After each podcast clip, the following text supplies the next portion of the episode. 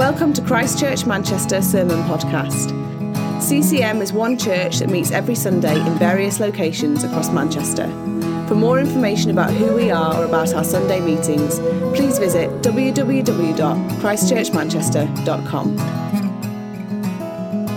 My home is not on this earth, not in this Lord Jesus, oh, we just love you, Lord, and we thank you for your presence here this morning with us. And Lord, I just pray that you, you just speak to us. Lord, do some work this morning. Lord, change us, encourage us, stir us, challenge us. Lord, we want to go out a bit different than maybe when we came in because we've met with you, Lord. So we just thank you, Lord. Just thank you so much that you're for us, that you're with us, that you catch us up, Lord. You pursue us with love and grace and mercy, and you keep catching us up. And, and our prayer is just to keep do that, keep doing that, Lord, and help us to, to keep running after you as well. Amen. Amen. I want to start with a little, um, just a little, a little story that I, I read that I found quite amusing. Um, and then, then I'm going to just use an illustration. Then we're going to go into the Bible reading, which is from Ezra 1, which will flash up when I start reading it, hopefully. I've done two slides. I'm, I'm not known for doing PowerPoints. I've done one slide, actually. The other one, the guys here, has done. So uh, I've tried doing PowerPoints. There's, there's guys, at, um, people at church at Southman that their whole sermon is on PowerPoint, like 25 PowerPoints. I just, I've tried it, and it just doesn't work for me. And it's not that I don't trust the guys at the tech side, but I just, I end up with like having to show 15 in the last two minutes because I forgot to call, catch up and give the instructions. I'm sure there's a better way of doing it, but um, and anyway, so I've got to. So anyway, I want to tell you this little story. Um, a sales guy called home, called a home one day, and a small voice answered and whispered, "Hello."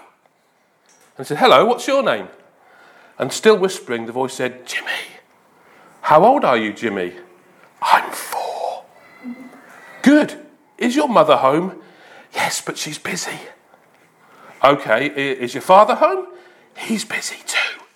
I see. Who else is there? The police. Oh, the police. Can I speak with one of them? They're busy.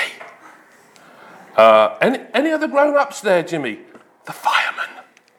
Uh, can I speak with one of the firemen, please? They're all busy. Oh. Jimmy, all those people in your house, and I can't talk with any of them. What are they doing? Looking for me. Haha. And I just want to talk this morning about, you know, we've come out of lockdown, and uh, for us, it's a bit like we've been hidden away. Now, I know we're free. We're, we're, are we free? We've, we've got some freedoms. But it's like been hidden away in all sorts of, and there are all sorts of ways that we can hide still. And, and we've been in a wilderness, if you like, for quite a while, captivity, if you want to call it that. And we'll look at that in a second from Ezra. And I don't just mean lockdown, actually. Some of us, many of us, can feel that maybe something's still lacking. I know I do. Uh, there's an ache for more, an ache for things to be different, for God's name to be honoured again. Something is coming. God, God's coming again. God wants to use us, and it's time to come out of the shadows. And we think we have, but I think God wants to tell us something. And God is with us. God is with us. So, what are we doing? And am I still hiding away somehow? Um, I just remember the story when Elijah, you know, Elijah had done amazing exploits, hadn't he? And the fire came down from heaven. He, he thought he was God's man at the moment. There's going to be revival, revival in the nation. And then he ran away for fear of death in a cave, far away, hiding on his own, complaining that he was the only one. And God comes to him and says, What are you doing here? And God says, Look, I'm looking for you to respond, to get up, take on responsibility. God says, I'm with you. This is not who you are. Stop looking at yourself. Go and make disciples. Appoint Elisha and some kings. There's still more to do. And I believe that this order, and I, I'm living with this a bit, God would say that some of us, to some of us, He would say that to some of us. He said, I'm with you. This is not who you are. Stop looking at yourself and go and make disciples. God is with us here today. Do you know that? It's a fantastic, isn't it? He is for us. And so, if that's true, what's my response to that? And I, I feel like there's a fresh commission coming because Jesus is God with us. There's the call to take back some stuff that's been lost. Some stuff that's been lost. And there are people, I've spoke, spoke to many people over the last few months and beyond, and I speak to people all the time, and many are fighting and still fighting discouragement, dissatisfaction, and that can bring fatigue. I mean, I know life can bring fatigue. Many of you got little children. Life is busy and tiring and just stuff, isn't it? Uh, and, but, but we can be weary in well doing. It can leave in a place of struggle. Sometimes it, we can start to doubt God in stuff that's not quite happening. And I thought this would be happening. And why, why is this not happening, God? And, and the enemy then wants us to distrust, dis, distrust God, distrust God. And somehow it causes us to hide. And you know, we can say, well, life's, and we're busy and it's life and it's work, and, but we can still hide behind certain things. God wants us to come out of the wilderness with power. Do you want some power? I'm going to pray for us later. We do have the power of God. What we don't want is a, and I don't want, is a form of godliness without the power. I want the power as well. And He promises that. And so God wants us to come out the wilderness. God is with us. He is God. In the gaps. He's in the gaps. He's in the dark places. These are the places where we can feel trapped or even where we hide away. But his answer is coming. You know, God always has an answer. That's good. He's always got an answer for us. And to help illustrate this, I just want to look. My, the main passage is Ezra chapter 1. If you've got your Bibles or your app, um, or whatever you have, uh, it'll be up. Uh, look at that. I didn't even have to try, did I? So amazing. so, Ezra. Uh, um, I'll read it uh, NIV this is. Uh, in the first year, King Cyrus of Persia, in order to fulfill the word of the Lord spoken by Jeremiah, the Lord moved the heart of Cyrus, king of Persia, to make a proclamation through his realm and also put it in writing. This is what King Cyrus, king of Persia, says The Lord, the God of heaven, has given me all the kingdoms of the earth, and he has appointed me to build a temple for him at Jerusalem in Judah. Any of his people among you may go up to Jerusalem in Judah and build the temple of the Lord, the God of Israel, the one of the God who is in Jerusalem, and may their God be with them. And in any locality where survivors may now be living, the people are to provide them with silver and gold and goods, livestock, with free will offerings for the temple of God in Jerusalem. Then the family heads of Judah and Benjamin and the priests and Levites, everyone whose heart God had moved, prepared to go up and build the house of the Lord in Jerusalem. All their neighbours assisted them with articles of silver and gold, with goods and livestock, and with valuable gifts, in addition to all the free will offerings. Moreover, King Cyrus brought out the articles belonging to the temple of the Lord, which Nebuchadnezzar had carried away from Jerusalem and had placed in the temple of his God. Small g. So, these books, Ezra, Esther, Nehemiah, cover historical period over Israel's captivity in Babylon, over 70 years. We know that and the period immediately following their return to Jerusalem. Ezra is concerned primarily with the building of the temple. Nehemiah is concerned with the building of the city walls and Jerusalem. And so, in the opening verses, we read that the decree of law issued is in, in 538 issues this, declaring that those Jews who have been held captive in Babylon under the reign of Nebuchadnezzar, Cyrus had defeated him the previous year. They were being sent home by Cyrus to restore and rebuild their capital city and its temple, identified by Cyrus, an unbelieving king, as the house of God. How amazing is that? So God's people were called to be a blessing to the earth as we are today. But at that time, it was a specific place, a specific people. And the glory of God was in the temple in Jerusalem. They were a special people gifted by God, blessed by Him to be a testimony to His name on the earth. This is the same calling that God has put on your life and mine as part of His church. And we can see here that before they were taken captive, the people were not actually that interested in their calling anymore, much, many of them. Not very serious about it. Over the years, they began to drift. Their worship to God was just something they weren't too bothered with anymore. Take it or leave it. And calling on the lives, the calling on their lives slipped away. And so when the enemy arrived, and took him into captivity, they were powerless. In the face of Babylon, they were helpless. So they captured the people of Israel and brought them into foreign land for 70 years. They were in a place they shouldn't have been. They were in a place they shouldn't have been. And it happens. It happens to churches, it happens to movements, it happens to individuals, to all of us. It can happen. It wasn't God's plan for them to be where they were. but it sort of was.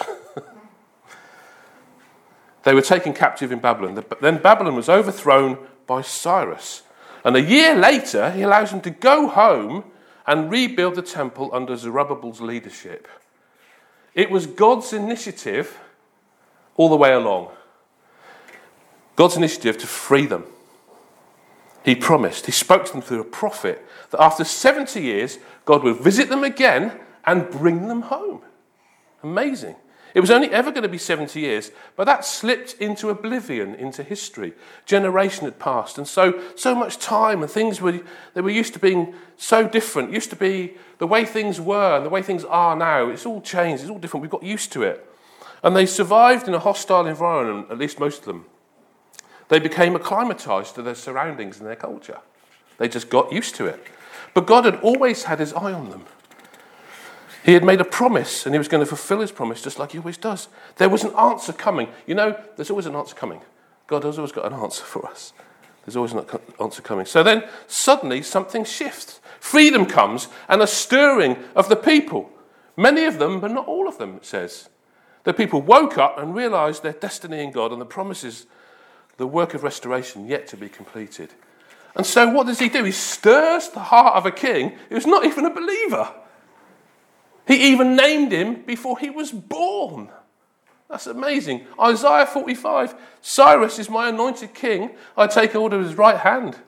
I give him the power to bring nations under his control. I help him strip kings of their power and to go to war against him. Cyrus, I'm sending for you by name.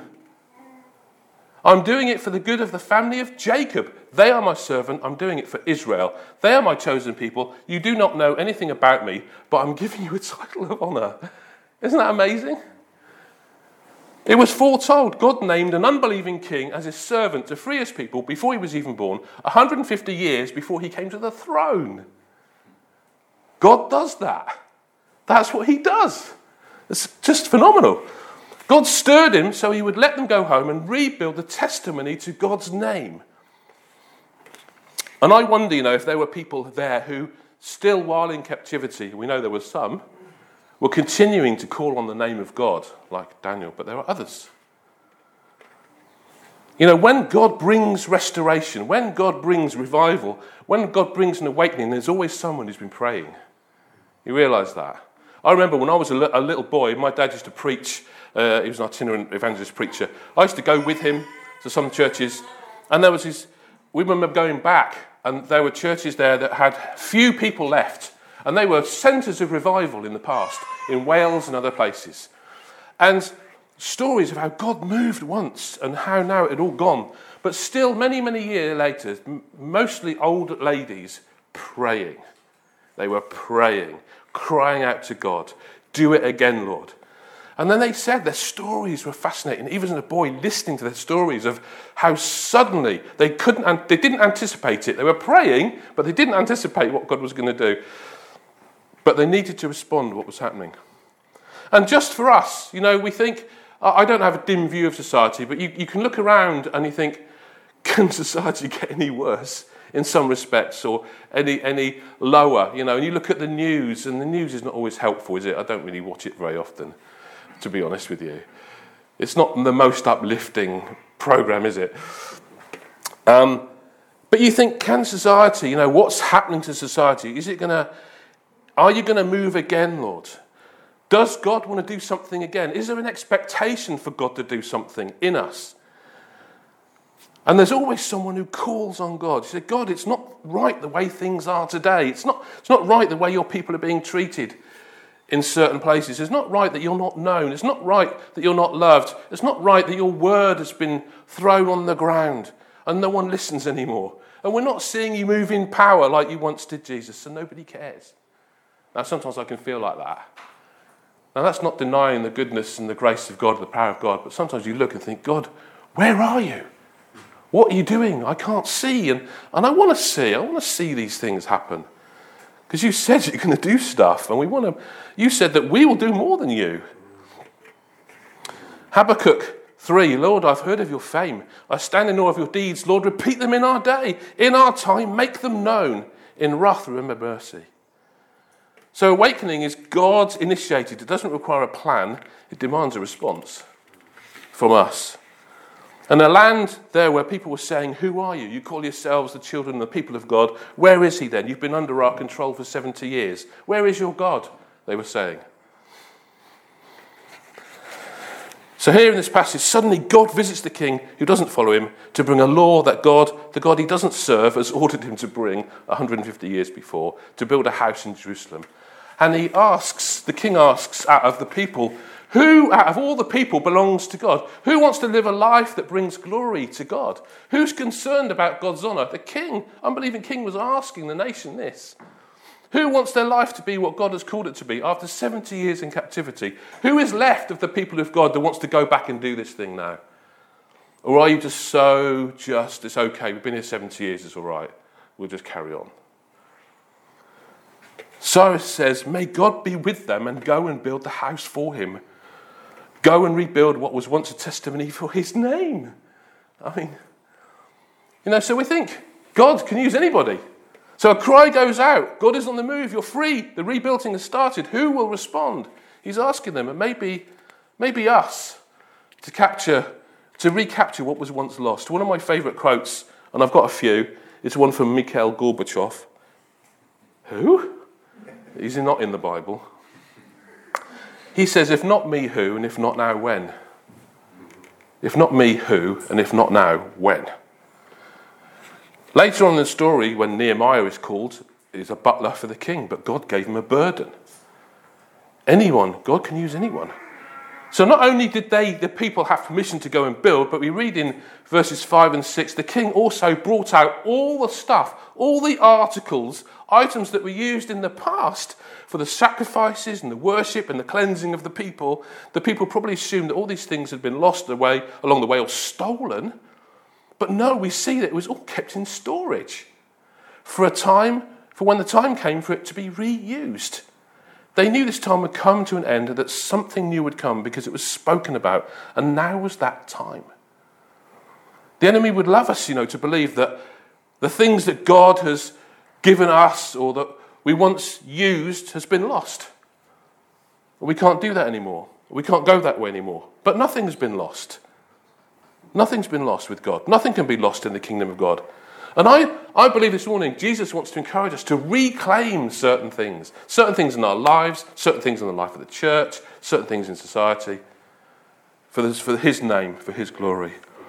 I believe it's time for us to realize again that God is powerfully with us by His Holy Spirit. He is. And He wants us to take back all that was taken from us. He wants us to restore what was lost or what we've lost or what we've held on to. Maybe we've held on and we've let it slip. Things in our lives, maybe. And I say, what are, what are some of the things that we've lost or put in storage for a time later on?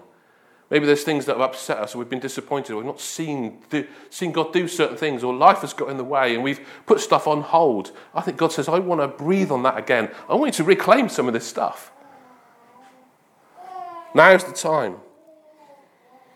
Some of the things that we may have lost or put in storage for a time later on, some gifts that He's given us, maybe our heart, heart for the lost or poor, seeing healings, salvation, discipleship, heart for worship, our prayer life, a passion for the church, a passion for His name, a love for the world, a thirst for the Spirit, a love for the Word, not world, Word. Scrub that. a love for the Word and a thirst for the Spirit. Some things that we, and it's not just lockdown, some things, and I, I know this is true of me, they can drift. We can drift, but God's put them in storage. They're not lost. Okay, they're not about, He's not abandoned that.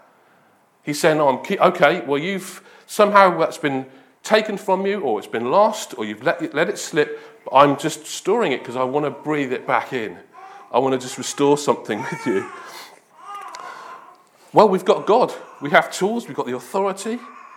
And the question is who wants to get up and build again? Babies do. Amen. See, he wants to free us up and to release all those things that maybe we've stored away the promises, the burdens, the think, things that once gripped us. There are things that I was young, when I was younger, many years ago, when I was younger, that really gripped me and I was passionate about, and I'm not anymore. I think, God, I want that back. I want that passion again about this stuff and this.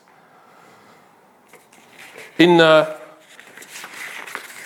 just wrapping up shortly, in Psalm 126, it says this, in speaking of this actual event that was going on, it says this When the Lord restored the fortunes of Zion, we were like those who dreamed. It was like a dream. Could this really be happening? Our mouths were filled with laughter, our tongues with songs of joy. Then it was said among the nations, The Lord has done great things for them. The Lord has done great things for us, and we are filled with joy. And my question is do we dream of what it could be like, or are we just surviving? Do we dream? Do we think that society is just lost? I mean, it sort of is, but it's redeemable.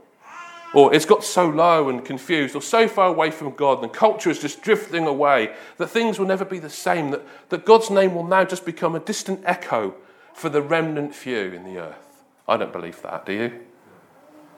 who just dig in with a siege mentality and just wait for him to rescue us out of it. No. The kingdom is expanding. Will we always feel like somehow we're in some sort of captivity? No. What does he want to give us back? He wants to give us a hunger for his word, a thirst for his spirit, a desire to pray, to move in the power of the spirit, for the full lordship of Jesus over our lives that everything is submitted to him, and calling on him for a move of God so powerful that the nations have to sit up and the people have to respond and bow the knee to Jesus.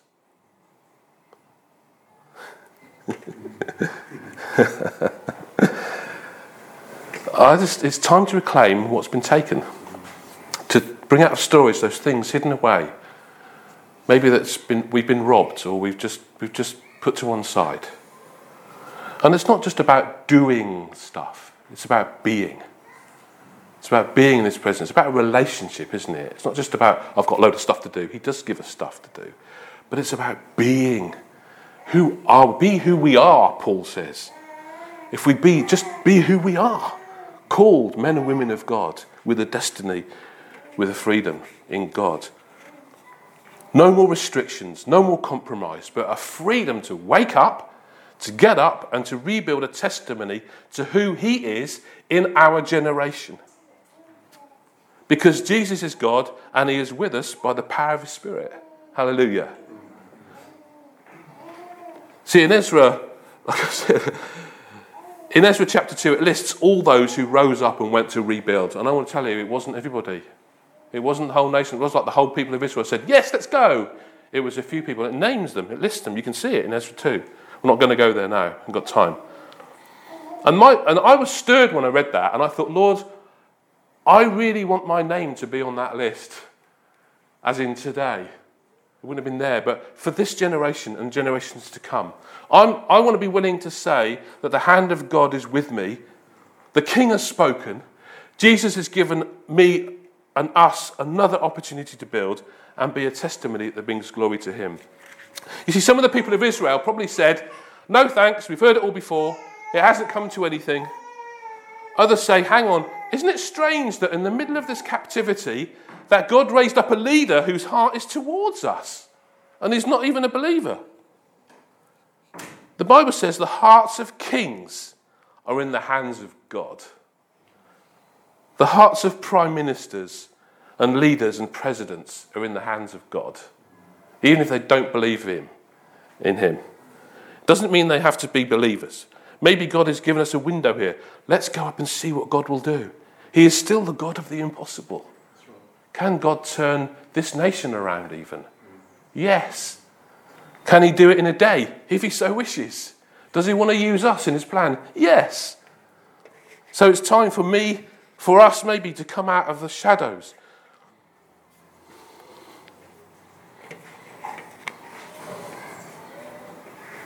Okay, I'm, I'm going to finish there. I'd like us to pray. So let's just pray. And uh, it'd be great to come back into some worship. I want us to pray. Uh, I want to pray for us. I pray, Lord, in our weakness, help us, Jesus. Lord, help us to speak out in grace. Lord, I pray for words of knowledge. I pray to, to speak into situations, to reach out, to stand up, to take responsibility. Help me. Lord, I pray you'd increase a deeper love for your word and a real thirst for your spirit.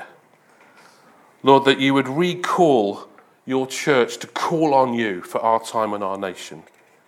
Lord, I pray that you'd restore which was lost or put in storage. And we say, Lord, here we are. Here we are, Lord. Use us. Use us to rebuild a testimony to your name in our generation. He is with us. He is for us. He's wanting to move in power. He wants to use me. Where are we? What are we doing here? What do I need to be restored? Lord, I pray you'd show me, show us. What are the things that you need to restore and re- reclaim and recapture in my life, in, in the life of the church, in the life of this, this nation? Lord, what is it that you that we've somehow just let slip, maybe, or we feel has been taken from us? Lord, I pray you'd res- restore that and reclaim it. What do we need to let go of that's getting in the way of you just using us in power? So I pray, Holy Spirit, now as we just come and worship you, Lord, I pray you'd speak to us. Lord, we thank you for these stories. I just pray, Holy Spirit, that you would stir something in us to, we just want to say yes to you, Jesus. Even in the busyness of life, and life is so crazily busy sometimes, but in the middle, even in the gaps, you're there. Even in the busyness, you're there. And you can use the simplest of things. Lord, you can use a smile, or Lord, I pray, help us to be obedient where we are. Just in a, even in the simplest way that can turn somebody, the Holy Spirit, that you can just move in, in a hug, in a, in a chat, in a prayer, in a handshake, in, a, in just a, a sign of affection, in a smile, in a reaching out, in a gift, Lord, in anything, Lord, it doesn't have to be some huge deal. But Lord, I pray, Lord, there's things I pray for us, Lord, where, where there are gifts, where there are things that we want to move into, or we think, well, We've been disappointed. Lord, I pray, come and bring healing. And I pray, bring restoration, Lord, and reclaim it. We reclaim it, Lord, in your name, for your glory, Jesus. We love you. Thank you, Lord. We, we love you. Thank you that you're on the move. And I pray, just move again. Move on us, Lord. Move in your church. Bring revival. Stir us again and bring revival to this nation, Lord, this city. We pray, God, move in this city. We pray, Lord, that and it's not just about, it's not about numbers. Lord, I pray, but actually very quickly, like this room would not be big enough because of people saying, I, I, I, I need this Jesus that you have. I, I need to come to him. I just need him. I'm lost and I want to be found. Lord, we pray that in the name of Jesus. We bless you, Lord. Amen.